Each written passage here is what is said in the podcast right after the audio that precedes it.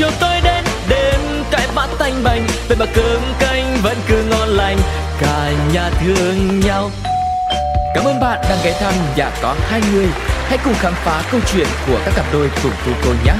Ôi sao lạ quá, sáng nay bốn mắt trợn tròn, hồi lâu mới nhớ ra là mình về chung đôi. Nhà Có Hai Người. Xin chào các bạn, chúng ta đang đến với Nhà Có Hai Người số tiếp theo. Và đây là một tập mà Thu Cô nghĩ rất là đặc biệt. Ngày hôm nay thì Thu Cô có một cái chuyến thăm khá là xa, rất là xa thì đúng hơn, để đến thăm một cặp đôi khách mời của Nhà Có Hai Người. Tâm trạng lúc này của Thu Cô thì có một chút tò mò, háo hức nhưng mà cũng rất là hồi hộp. Thì để xem là cái phần thú vị của ngày hôm nay là gì, bây giờ Thu Cô sẽ gõ cửa của cặp đôi ngày hôm nay quý vị nhá. Em chào anh. Hello Thư, hôm nay khỏe không? Dạ em khỏe, anh khỏe không? Anh cũng rất là khỏe, cho nên hôm nay mới có chuyến thăm để đến nhà của Thư này. Anh bay xa quá nhỉ, từ Việt Nam qua đây cơ.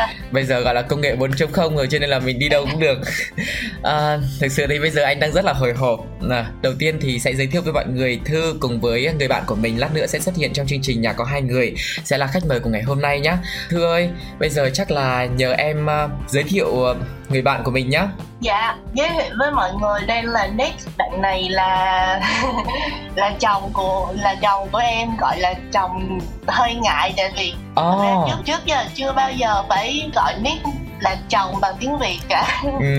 Anh hơi bất ngờ với chữ chồng của em, cho nên là lát nữa anh sẽ hỏi về cái này. Bây giờ chắc là mời Nick gửi lời chào đến mọi người đi ạ. Yeah, hello everyone. Rất là cảm ơn Nick đã tham gia chương trình ngày hôm nay, và hy vọng rằng là Nick và Thư có thể thoải mái để có thể chia sẻ câu chuyện của mình nhé.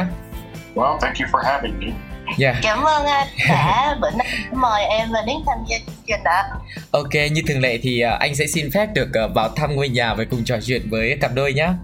Dạ. Thế thì thường lệ anh sẽ mong muốn là được nghe mọi người chia sẻ về căn nhà của hai người được sống chung với nhau ấy.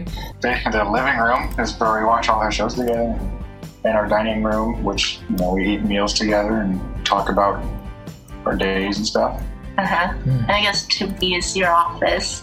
Because you hang out here. Because everyone's here. With our pets. Yeah. Nick nói là đối với Nick thì cái khu mà đặc biệt nhất ở trong nhà là khu vực phòng khách ở phía dưới, tại vì thường thì đó là nơi mà em với Nick hay xem tivi với nhau. Ngoài ra thì cái khu vực phòng ăn thì cũng đặc biệt, tại vì chỗ đó thì tụi em hay ăn uống. Đối với bản thân em thì là cái khu vực đặc biệt mà em thích nhất ở trong nhà là cái phòng làm việc của Nick, tại vì cái chỗ này chỗ này là cái nơi mà ở nhà em với Nick thì mỗi người có một cái phòng làm việc khác nhau, nhưng mà thường thì em hay lên đây em chơi, tại vì không có muốn là mỗi người một nơi mà. Với lại mỗi khi mà em ở trên này, Nick ở trên này chung một cái phòng với nhau thì thường là hai bạn mèo với lại bạn chó cũng sẽ nhoi ở trên. Thành ra là đây là cái phòng nó nhỏ nhưng mà nó là cái nơi mà cả nhà đều hội tụ. Vậy tính ra là cái phòng làm việc là cái nơi mà mọi người cảm thấy lại gần gũi nhất đúng không? Anh lại tưởng là căn nhà mình chỉ có 2 thành viên, thế hóa ra là có 4 thành viên hả? Dạ vâng, nhà có 2 người lớn, 3 người nhỏ và 1 người chưa được sinh ra. Ôi, thế là bao nhiêu người? So how many living things do we have in our home? Living things? Yeah, so like there's us and then there's the... Oh, 5. Tổng cộng là nhà có đến 5 người ạ. Em ơi, cái bạn mà sắp ra đời là bạn nào ấy nhỉ? Bạn sắp ra đời, he talk about the one who is not here yet, here but not here. Oh, the baby? Vincent? Well, Kelly's 20 weeks pregnant so far, and we just got her ultrasound, and he's been moving around like a little rascal. And he's gonna be here in March, and can't wait to see him. Người này thì khoảng em đang có em bé. Thì dạ em được 20 tuần là cỡ khoảng 4-5 tháng. Dạ thì hồi tuần trước thì bọn em vừa mới đi siêu âm thì Em bé rất là quậy. Khoảng tháng 3 năm 2022 thì là ngày dự sinh của em. Tháng 3 2022. Ôi wow, ôi chúc mừng Thư và Nick nhá. Thực sự thì mọi người ạ, Thu Cô có liên hệ với Thư trước để xin phỏng vấn, nhưng mà đây là thông tin hoàn toàn là bất ngờ ấy, vì em ấy là gọi là giấu cho đến bây giờ mới công khai, cho nên là đây là một niềm vui rất là lớn của Thư, và chúc mừng Thư và Nick nhá. Rồi, thế thì khi mà có đón cái thông tin như này ấy, cũng 20 tuần rồi em nhỉ? Dạ, 20 tuần rồi ạ. Lúc mà mình mới biết thông tin này, cái cảm xúc của mình như nào em? Của cả Thư và Nick? Well, it was after work, so I was tired. I don't know. I'm not one to get excited about a lot of things, so I'm still processing it, I guess. But in a way, I'm probably going to end up being more excited the closer it gets towards the delivery date. Cái hôm mà em báo với Nick là em đang có em bé thì bữa đó là em vừa mới đi làm về, cho nên chi là đi làm một ngày về thì cũng hơi mệt, nên chi là vào trong cái ngày đó, trong cái khoảng thời gian đó thì chưa có định hình được cái cảm xúc của mình.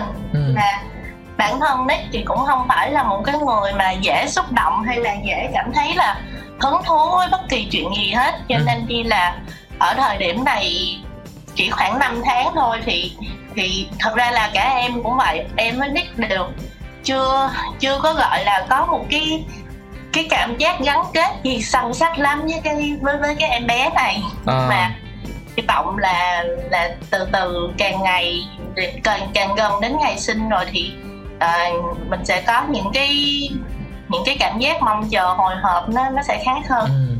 Cái chuyện mà các em bé này hai người đã sẵn sàng chưa ta? Hay là nó hoàn toàn bất ngờ ấy? Is this pregnancy planned? Yeah, of course. Dạ, có, tụi em cũng có dự định. Tại vì theo cái kế hoạch của hai đứa là quen rồi lấy nhau rồi mua nhà rồi mới có em bé, thì là nó đúng theo cái lộ trình đó luôn. Bây giờ có em bé rồi ấy, thì cái cuộc sống của mình nó có nhiều thay đổi của cả em và Nick không? How do you expect your life to be different when the baby's here? Very, very busy. And no more sleep is how I expect. Waking up in the middle of the night every 2 hours. Less game time. Yeah. Có lẽ là sẽ rất là nhiều những cái đêm không ngủ, hoặc thậm chí là mất ngủ luôn nữa.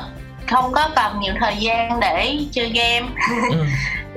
Mỗi một đêm phải thức dậy đến 2-3 lần chẳng hạn. Ôi, là do em ốm nghén mình ảnh hưởng sức khỏe hay là như nào em? Từ lúc mà em biết em có em bé đến giờ thì cuộc sống thật ra không có thay đổi gì nhiều anh ạ. Bây giờ tình hình dịch bệnh bên đấy là như nào rồi em? Mình có nhiều lo lắng không? Tại vì bây giờ có em bé thì mình cũng phải cẩn thận hơn nhiều đúng không? Tất nhiên là mình cẩn thận, tuy nhiên thì cả em với Nick đều đã đi chích vaccine đầy đủ hết rồi. Chỗ em và Nick đi làm thì người ta cũng có những cái quy định cũng rất là chặt chẽ, cho nên chi là nói mà sợ về Covid thì em cũng không sợ lắm. Tại vì bản thân mình biết là mình an toàn. Còn lúc nãy anh có nghe Nick chia sẻ là bây giờ bận bịu hơn nhiều, thời gian ngủ ít hơn nhiều đúng không? Vậy tức là Nick đang lo lắng và chuẩn bị một cái kế hoạch chắc chắn hơn về kinh tế cho tương lai của hai người và em bé đúng không? Well, I've always been a saver, so I've always been planning ahead financially, so I've never had any issues in that department. I've never thought that I needed to change any of that, so I mean, my savings, I believe, is good enough for Vincent. Nick thì bản thân của Nick thì từ trước tới giờ là người rất là tiết kiệm. Hầu như là cả đời em là làm bao nhiêu quá thì là bỏ được một cái phần thu nhập khá vào cái khoản tiết kiệm của mình. Tại bây giờ thì em cũng có đi làm, cho nên chỉ là về phần tài chính thì em nghĩ là tụi em xoay sở được. Khúc đầu vào thì Thư làm cho anh hơi bất ngờ về cái thông tin là có em bé. Bây giờ mình quay trở lại chặng hành trình đầu tiên lúc mà hai người mới gặp nhau đi. Chia sẻ về cái khoảnh khắc đầu tiên xem là mình đã ấn tượng với người kia như thế nào. Short. And eats hamburger very strangely. That's what I remember.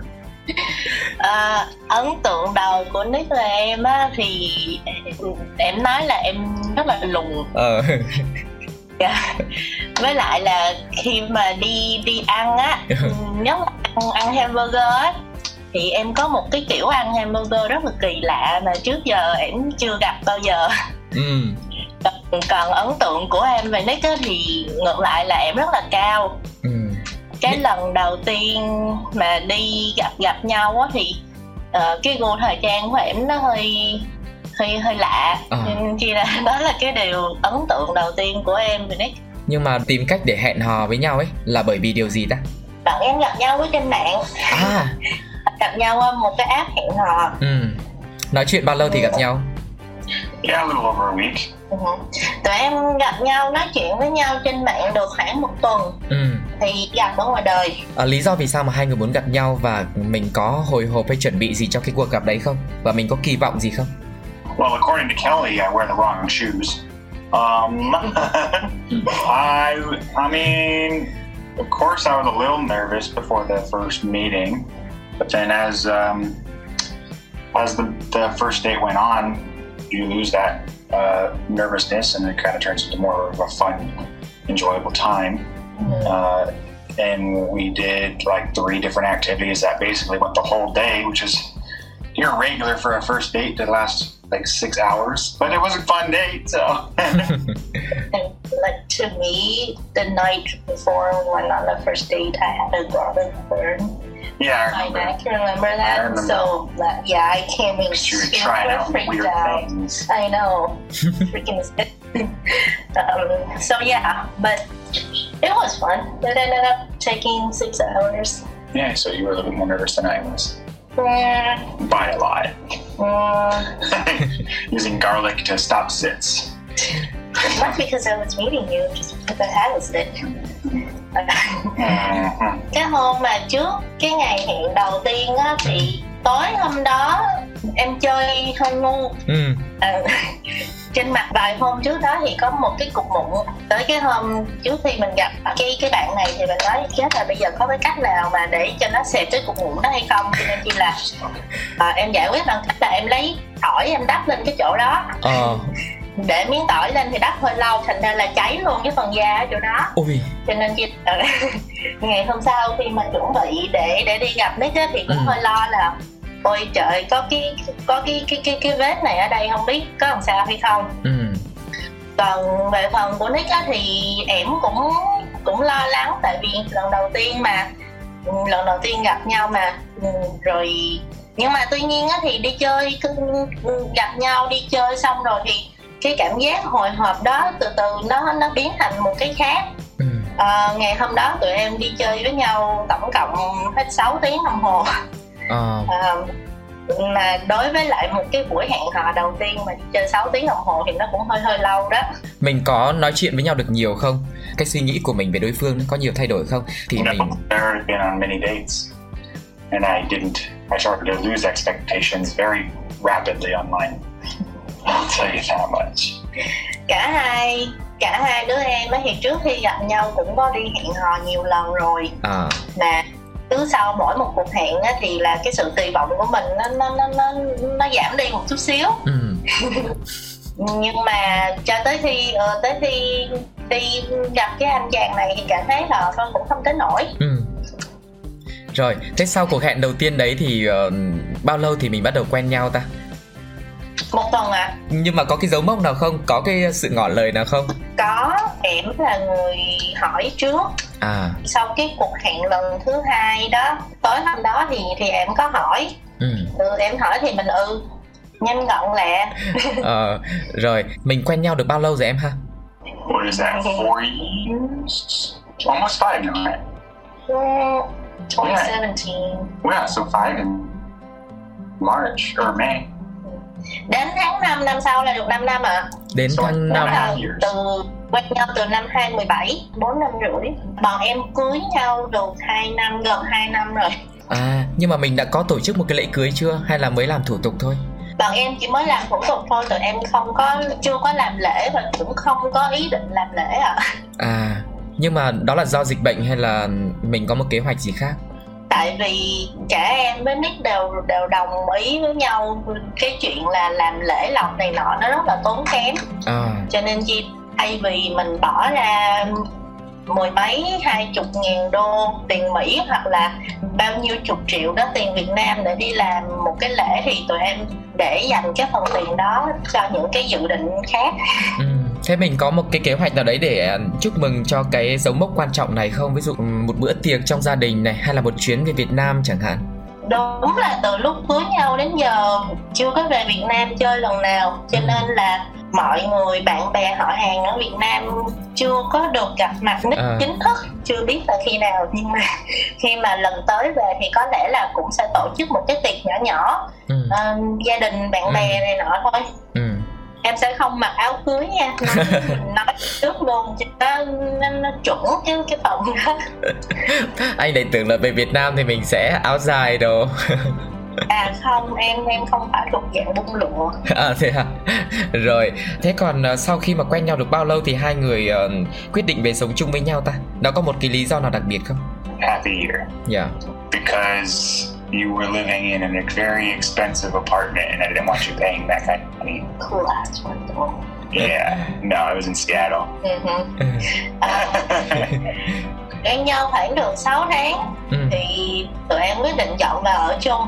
Lý do là tại vì cái khoảng thời gian đó là khi mà cái hợp đồng nhà của em ở Seattle nó vừa mới hết hạn. Mà cái nhà, cái đợt đó lúc mà hồi mà em còn ở một mình á, thì là em ở một cái căn hộ ở Seattle, nó nhỏ xíu là 40 mét vuông thôi, nhưng mà tiền thuê tới 10.500 một. Nó rất là đắt tại vì nó ở ngay trung tâm thành phố Seattle luôn. Wow. Tại vì Nick á thì không có muốn em phải tốn quá nhiều tiền đi thuê nhà như vậy. Cho nên việc là em bảo thôi dọn vô ở chung. Nhưng mà lúc đấy là Nick với em ở gần nhau không?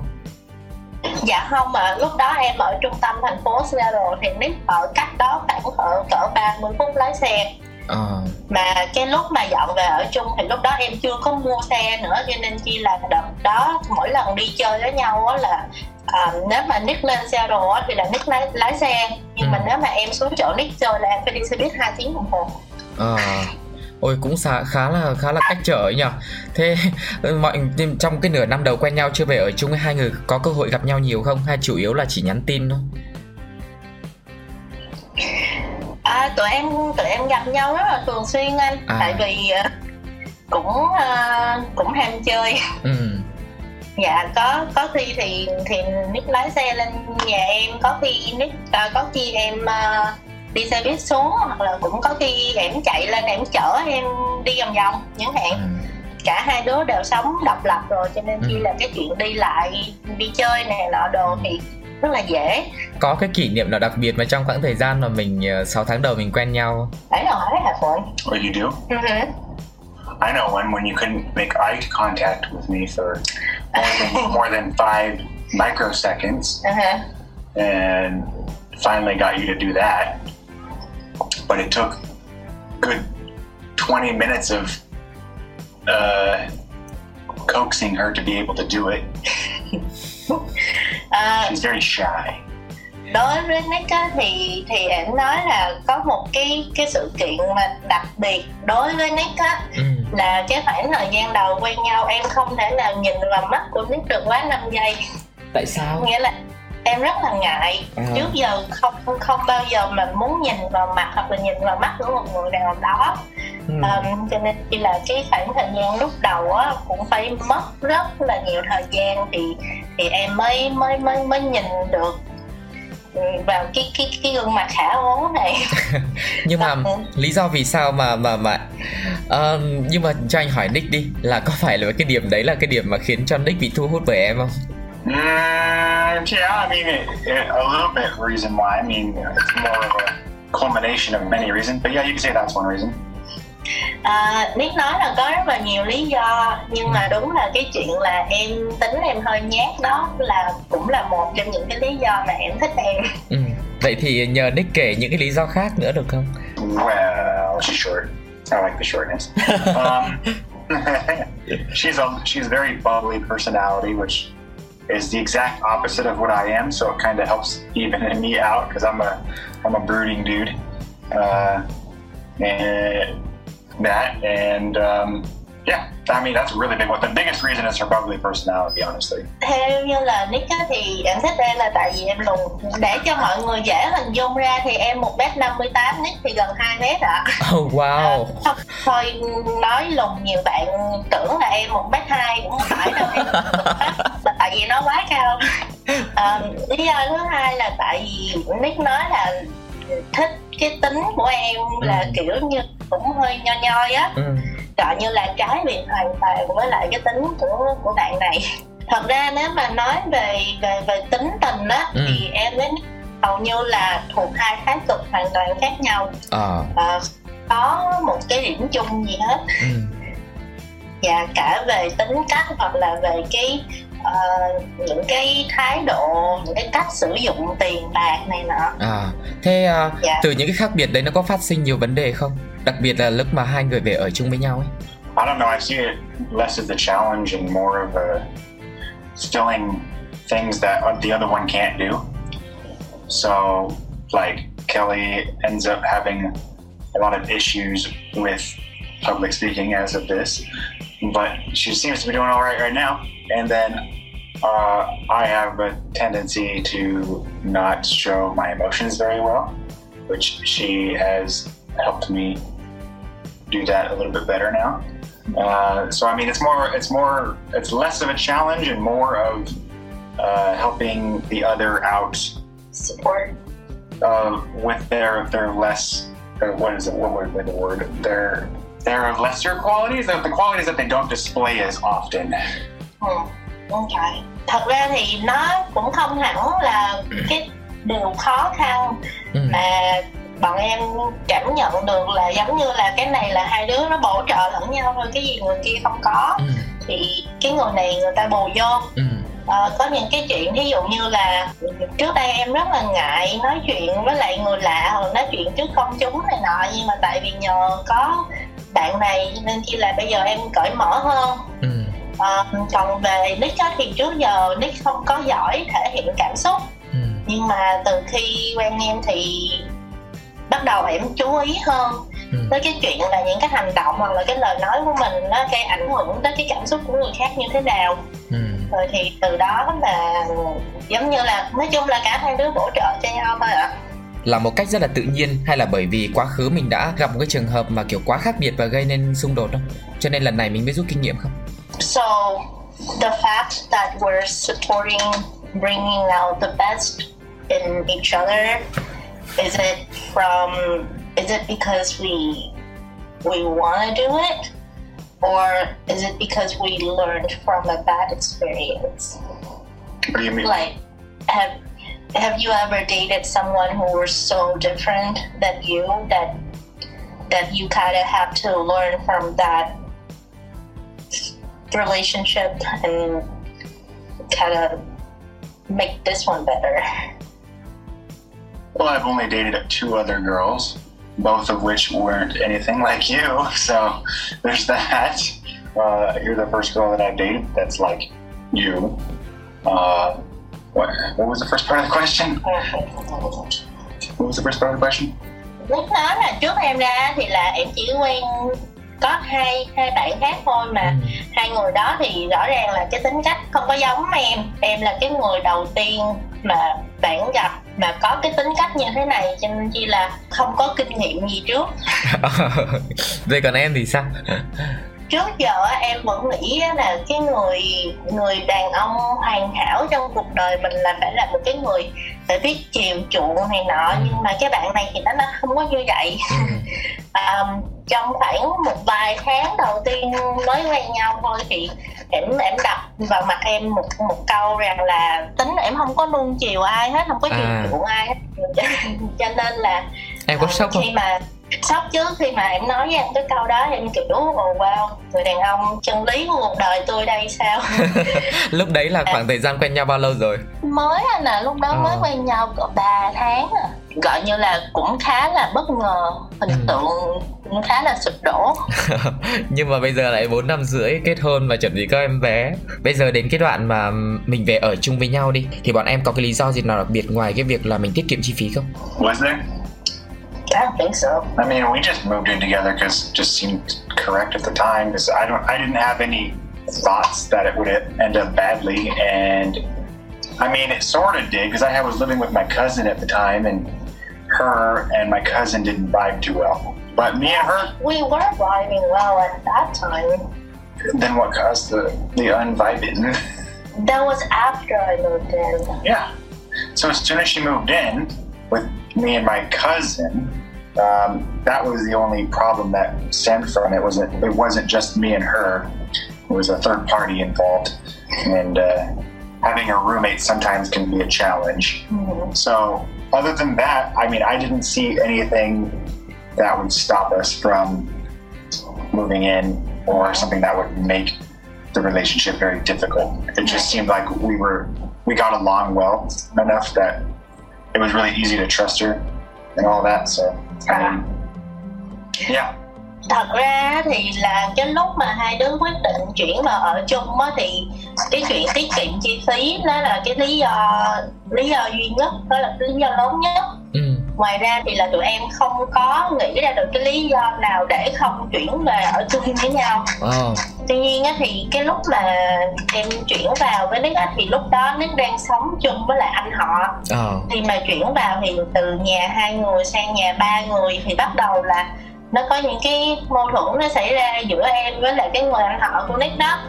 Thì sau một thời gian thì tụi em mới quyết định là ra riêng ở hai đứa một nhà. Từ lúc mà chuyển ra khỏi cái nhà mà 3 người á, thì bọn em đã chuyển nhà được 1, 2, 3 lần. Hiện tại bây giờ nhà bọn em đang ở là nhà tụi em mua. Yên tâm hơn, nó ổn định hơn đúng không? Để sắp trả lời em bé nữa. Cái căn nhà bây giờ đang ở, khi mà mình sinh em bé ra ấy, nó có thoải mái để không gian để sống không? Nhà hiện tại em đang ở thì rất là thoải mái. Tại vì khi mà bọn em mua cái nhà này ấy, là bọn em đã tính hết rồi là mua làm cho lâu dài. Có em bé cho khi mà gia đình em qua ở nữa. Ở chút chơi này nọ là có phòng cho ba mẹ, cho nên chị là tính hết rồi. Rồi, Thư bình thường là anh biết là Thư nấu ăn rất là ngon đúng không? Em có trổ tài nấu cho Nick nhiều món không? There's another one another good part about her. I remember when we first met, I thought I'd be a better cook than her, but I was wrong. Oh, hell, so wrong. Cái khả năng nấu nướng của em cũng là một trong những cái lý do mà Nick thích em, tại vì em nấu ăn cũng được, ăn được. Hồi lúc mà vừa mới quen nhau á, thì Nick nó nghĩ là nó nấu ăn giỏi hơn em, nhưng mà sai lầm. Sai lầm ép. Từ lúc quen nhau đến lúc chuyển vào ở chung tới bây giờ thì em là lao động chính trong nhà bếp.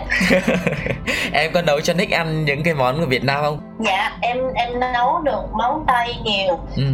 Lý do là tại vì Nick không có ăn được đồ Việt Nam, những cái món không phải là đồ Mỹ nói chung. Nick là một cái người hơi kén ăn. Đỡ được một cái là em thì cái gì em cũng dọn vô miệng em được hết. Vậy thì ngoài cái chuyện ăn uống, tụi em có gặp khó khăn gì không trong cái quan điểm hay cái cách sống, có cái gì khác biệt không? I've been to travel quite often. Well, no, it's more like there was cultural differences, like everything. Basically, I mean, it was kind of a challenge for me, honestly, to travel to Vietnam to meet her parents, and then there was huge differences there. I felt like I almost didn't belong for half a trip because I was out of my element. I'm not used to that. You're so sick. And I was also sick. But the American elements are usually being like very straightforward with people. And I've noticed Vietnamese elements, it's always more about ignoring it until it goes away, which is very hard for me to deal with. Khác biệt lớn nhất á, là khác biệt về văn hóa. Trước khi bọn em cưới nhau á, thì là em có dẫn đi về Việt Nam một lần. Tuy nhiên cái đợt đó thì đối với Nick là một cái chuyến đi nó khá là đặc biệt, khá là khó khăn, tại vì đó là cái chuyến đi đầu tiên ra khỏi nước Mỹ của em. Lúc đó về tới Việt Nam là Nick cũng bị bệnh nữa, làm ảnh hưởng tới tâm trạng, ảnh hưởng tới nguyên cái chuyến đi. Trước cái thời gian đó về Việt Nam á, thì là mặc dù là có em nên nói được tiếng Anh, nhưng mà bao quanh bởi một biển người không có nói được tiếng Anh là ngôn ngữ chính á, cho nên Nick cũng hơi bị lạc lõng một chút xíu. Còn đối với vấn đề tính tình á, thì người Mỹ á thì người ta rất là hay thẳng tính. Có cái gì nghĩ cái gì thì nói cái đó, nhưng mà khi mà nó đụng vô em á, thì là em lại là một cái người kiểu là dĩ hòa vi quý á. Là có cái chuyện gì á thì cũng thương em á, trong lòng không có chịu nói ra liền ngay lập tức. Đó cũng là một cái điểm mà cũng gây nên khá là nhiều bất đồng. Em có thể kể ra một cái trường hợp ví dụ được không? Trời, bất đồng về cái chuyện mà cảm xúc này nọ, bày tỏ cảm xúc thì nhiều lắm. Every 2 weeks there's an example. Like what? I do something wrong. I know I do something wrong. I don't know what I do wrong. But I get put on the cold shoulder for a good 3 days. And sometimes I can get her to tell me. And most of the time I can't. She's been getting better though, at telling me sooner. In the beginning it used to just be I would never hear about it until one day she's better again. Bình quân khoảng 2 tuần là em cho nó một cái đòn im lặng. Có nghĩa là có một cái chuyện gì đó nó xảy ra nhưng mà em không có nói là cái chuyện đó là em bực, em có thể hiện bằng hành động, bằng cử chỉ này nọ, thì là Nick biết là em đang có chuyện gì đó, em không có vui rồi đó, nó làm có cái chuyện gì sai rồi đó, nhưng mà có nói ra là nó làm cái gì sai, thì thay vì là không nói thì là em lại im lặng. Em im lặng tới khoảng thường thì khoảng 2-3 ngày sau là em hết, thì lúc đó bắt đầu nhoi trở lại, thì lúc đó thì là cái lúc mà mình biết là nguy hiểm nó qua rồi đó, thì bắt đầu 2 tuần sau là thêm một chuyện như vậy nữa, nó cứ tiếp tục như vậy. Nhưng mà hiện tại bây giờ thì em khá hơn rồi, em giỏi hơn rồi, có nghĩa là bây giờ thì làm tốt hơn trong cái mặt giao tiếp với lại Nick. Như là có cái gì mà em không hài lòng thì thường thì em cũng vẫn chưa có nói liền ngay lập tức, nhưng mà em cảm thấy là em dễ nói hơn hồi trước. Vậy còn Nick thì sao? Nick có thường giận em không? I get frustrated with you when you're frustrated with me. Most of the time I give you space for a couple hours, and then I try to go and figure out what's wrong, because I don't like feeling frustrated. Mm-hmm. But no, you haven't actually made me frustrated by anything that you've done. Theo lời của Nick nói nha, chứ mà em nói nha. Oh, I know. Wait. When you sometimes she buys pretty big items and doesn't tell me about it. Very expensive items. Hồi nãy em nói lúc đầu nó nói là không có chuyện gì em làm mà khiến cho Đức cảm thấy bực hết. Nhưng mà sau đó em đổi câu trả lời, em nói là nhiều khi em mua những cái món đồ nó quá đắt tiền mà không có báo cho Đức biết. Thì cái chuyện đó là những cái lúc mà Đức cảm thấy là bực bội với em. Nhưng mà những cái khi mà em bực hoặc là em khó chịu mà em giận hay là sao đó, thì là Nick nó sẽ để cho em thời gian, sẽ cho em thời gian, cho em một cái khoảng an toàn để em muốn làm gì đó thì làm, chừng nào em ổn lại thì quay ra muốn nói chuyện thì nói. Anh tưởng là mà em bực bội sẽ dành cho em một cái khoảng thời gian đấy để em đi mua đồ để em bớt giận chứ. Thường đa số là như vậy, khi mà em có cái chuyện gì đó mà em bực bội ở trong lòng thì là em sẽ giải tỏa bằng cái cách là em đi chơi một mình hoặc là em đi mua một cái món gì đó. Nhưng em có cảnh báo Nick về chuyện đấy không? Bởi vì bảo là anh nếu mà anh làm cho tôi giận nhiều tôi sẽ đi mua nhiều đồ hơn. Have I ever bought anything expensive because I'm mad at you? I don't know. Have you? You'll have to tell me about that one. Have you? I don't think so. I make big purchases when there's something like there's important milestone coming up. Like what? Like when I start a new job, that's when I buy stuff, or when we're moving into a home. You know.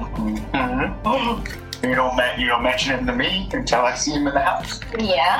And then I cut the price off by like 3%. Oh, you don't even tell me the full price? Sometimes I do. Oh, you should tell me the full price every time. Yeah. So she lies to me too, apparently, about the price. Thường có những cái món đồ mà em mua tại vì em biết là cái tính bạn này rất là tiết kiệm, còn em là một cái đứa thích tận hưởng, cho nên là có nhiều khi em mua một cái món gì đó nhưng mà em không có nói ra cái giá trị thực tế của cái món đồ đó, cho nên khi mà Nick phát hiện ra được cái điều đó thì là nó bật, thì nói chung là cũng hợp lý thôi cái đó, nhưng không có biện minh được cho cái hành động của mình. Anh hỏi cái này nó hơi tế nhị một chút xíu về vấn đề tiền bạc ấy, khi mà hai người về ở chung thì có làm rõ cái chuyện tiền bạc không để mình thoải mái với nhau? How do we figure things out financially? So like who pays what? Yeah, who pays what? Do we have a mutual fund? Do we have a joint bank account? We have our own bank accounts and we just kind of split most of the stuff. Like all of the small bills are split for now, but then our mortgage I am paying because I currently make more money than her, so it's more fair that I pay that, and then she pays all the food and all those secret items. The cat box. Yeah, the cat box. Yeah, I mean, we basically try to split it 50-50 as best we can, but we don't necessarily like keep track of it to that point. Yeah, we're not thinking about it. It's just as long as we're close. Tiền bạc đó thì là tụi em có hai cái tài khoản ngân hàng khác nhau, riêng biệt với nhau. Tiền của ai thì là người đấy quản lý. Tuy nhiên là tại vì Nick là người lao động chính ở trong nhà, hiện tại bây giờ em đi làm nhiều hơn, cho nên khi là những cái khoản tiền mà nó lớn á, ví dụ như là tiền nhà này nọ thì là Nick trả. Tuy nhiên thì em sẽ bù lại là em trả tiền đồ ăn, em trả cho những cái chi tiêu, những cái bill là những cái hóa đơn nhỏ nhỏ, tiền điện, tiền nước này nọ chẳng hạn, thì cái đó là em trả. Ngoài ra thì nói chung á là không phải là lúc nào cũng đặt rồi 50-50, nhưng mà cũng phải tìm một cái khoản chia làm sao đó cho nó hợp lý. Hợp lý cho cái thu nhập của cả hai, cái tài chính của cả hai, đúng không? Dạ. Bây giờ đến một cái phần này đi. Thế thì hai người thường có những cái khoảng thời gian nào kiểu lãng mạn dành cho nhau ấy? Bây giờ em đã có em bé rồi thì hai người có nhiều thời gian như thế không, khi mà Nick đã bận bịu hơn? I'm literally paying $3,000 a month for the house. Most of our time is spent on the weekends. We'd go on dates quite often, but it's mostly more like lunch, dinner dates. Yeah. But as far as romantic dates, very far and few between. Mm-hmm. Yeah. Probably do more of those. Should, for the babies here. Yeah, and I shouldn't be the one to initiate them all. What? Yeah. But. Yeah, I think it should be a 50-50 with initiating romantic dates. That's what I think. Đi chơi này nọ nữa, bọn em đi vào cuối tuần. Nhưng mà ở thời điểm hiện tại á, thì chỉ là đi ăn thôi. Hai đứa lôi đầu nhau đi ăn. Nói về những cái mà hẹn hò lãng mạn này nọ thì thứ nhất là khi mà nhắc tới chữ lãng mạn là em cảm thấy em nổi da gà rồi. Tại sao? Trước giờ không phải kiểu người như vậy. Với lại nữa là nếu mà nói về những cái hẹn hò mà nó lãng mạn hơn như vậy đó thì hiện tại bây giờ nó cũng hơi khó, tại vì thứ nhất là trời lạnh là biến đi ra ngoài, thứ hai nữa là cái vấn đề tài chính đó thì hiện tại bây giờ tụi em hàng tháng cái tiền nhà nó cũng khá là nhiều, trả xong cái tiền đó là cảm thấy không muốn làm gì nữa hết anh. Cocktail hoặc là uống rượu này nọ đồ thì cả hai đứa em đều không uống, cho nên khi là đó cũng là một cái khoản mà tụi em tiết kiệm được cũng khá. Còn cái chuyện mà nấu ăn ở trong nhà á, thì bọn em ăn uống thì cũng khá là đơn giản. Chỉ có khi là mỗi một năm á, thì vào đến cái khoảng thời gian kỷ niệm ngày cưới là khoảng tháng 1 á, thì là đó là cái lúc mà tụi em bung lụa nhất, ăn một cái bữa linh đình. We do go to Daniel's for our anniversary. Yeah, that's once a year thing. Of course we do that, and we also do it per It's only like twice a year almost, right? Mm-hmm. Yeah, we did last year. Mm-hmm. For some reason. I know the exact reason. What was it? You wanted to. Oh. Dạ, thì đó, thường á, thì mỗi một năm á, là vào tháng 1, là lúc đó là tháng 1 đối với tụi em là một cái tháng rất là đặc biệt. Tại vì sinh nhật của hai đứa đều ở tháng 1 mà ngày cưới nó cũng ăn vào tháng 1 luôn. Cho nên khi là vào tháng 1 là cái tháng tụi em bung lụa. Tụi em đi ăn một cái bữa rồi linh đình ăn ở một cái nhà hàng rất là mắc tiền. Nhưng mà một năm chỉ có một lần thôi. Anh nghĩ là thường thì cặp đôi thì họ sẽ có những cái kỳ vọng nhiều hơn là phải làm này làm kia cho người kia. Nhưng mà về gia đình thì cái cảm xúc của mình đã khác rồi. Vậy cho anh hỏi cái này nhé. Với em thì em nghĩ rằng là em sẽ thể hiện mình như thế nào trong gia đình ấy? Em nghĩ trong gia đình em là một cái vai trò, em đóng vai trò người chồng ở trong gia đình đó. Cái khoảng thời gian mà em ở một mình đó, em nghĩ từ hồi 15 tuổi thì tất cả những cái thứ trước giờ em đều phải làm một mình, thành ra riết là nó cũng quen rồi. Cái gì em cũng làm được, cho nên khi là ở trong nhà em gánh hết tất cả mọi chuyện. Đa số mà thật ra nó cũng không có cái gì là bất tiện hết. Để làm một người vợ hoàn hảo thì theo như em, để làm một người vợ hoàn hảo thì em sẽ cân luôn trách nhiệm của người chồng. Không phải là mình than phiền nha, nhưng mà nó là như vậy thôi. Với Nick ấy, có một cái định hình nào đấy cho vai trò của người chồng trong gia đình không? Well, me but more involved. Okay. Đối với Nick á, thì là Nick muốn là mình giữ những cái tính cách, những cái gì mà hiện tại Nick đang làm, nhưng mà Nick muốn Nick muốn tham gia vào những cái công chuyện ở trong gia đình nhiều hơn nữa. Dọn dẹp nhà cửa, phụ em nấu cơm chẳng hạn. Thế thì Nick có cái kế hoạch nào sắp tới cho cả gia đình ấy? Nhất là bây giờ sắp có em bé rồi. Trừ vấn đề về tài chính ra thì anh nghĩ là sẽ có những cái kế hoạch nào đấy. Hai người sẽ tưởng tượng là cuộc sống sẽ như thế nào ấy, kiểu thế. Có bao giờ hai người ngồi nói chuyện với nhau về những chuyện đấy không?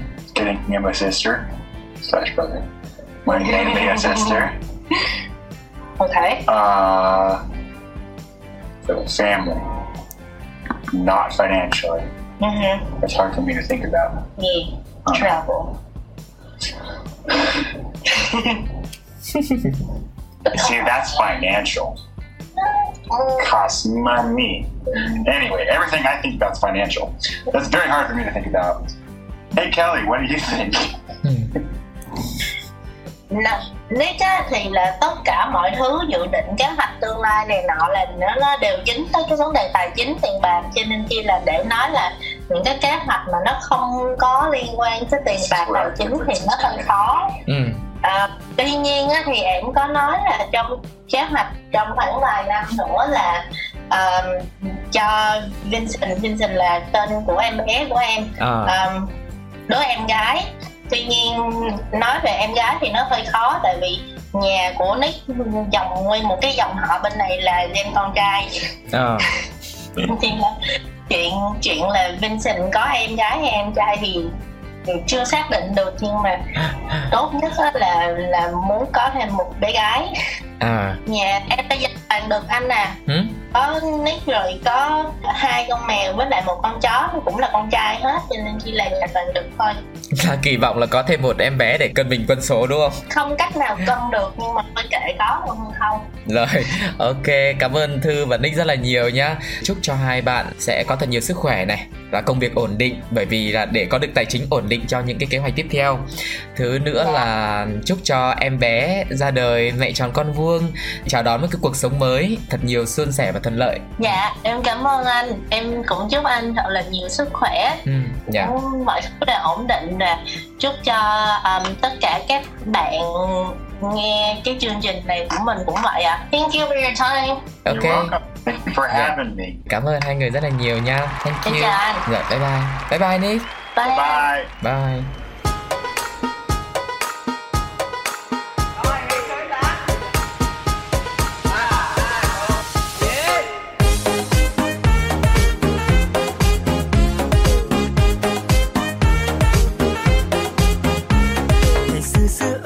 Xưa ở một nơi đồng quê bát ngát, nhà kia có 2 chị em, tên được cha đặt là Tâm Cám từ thua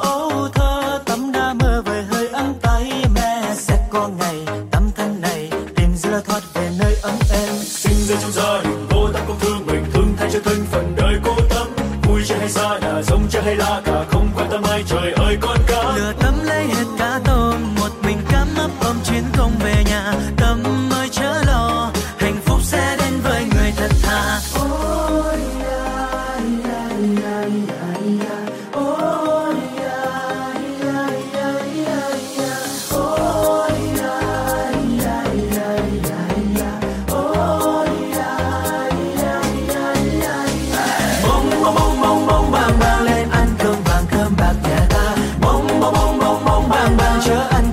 Cháo hoa nhà người bông bông bông bông bông bàng bàng lên ăn cơm vàng cơm bạc nhà ta bông bông bông bông bông bàng bàng chớ ăn cơm hầm cháo hoa nhà người.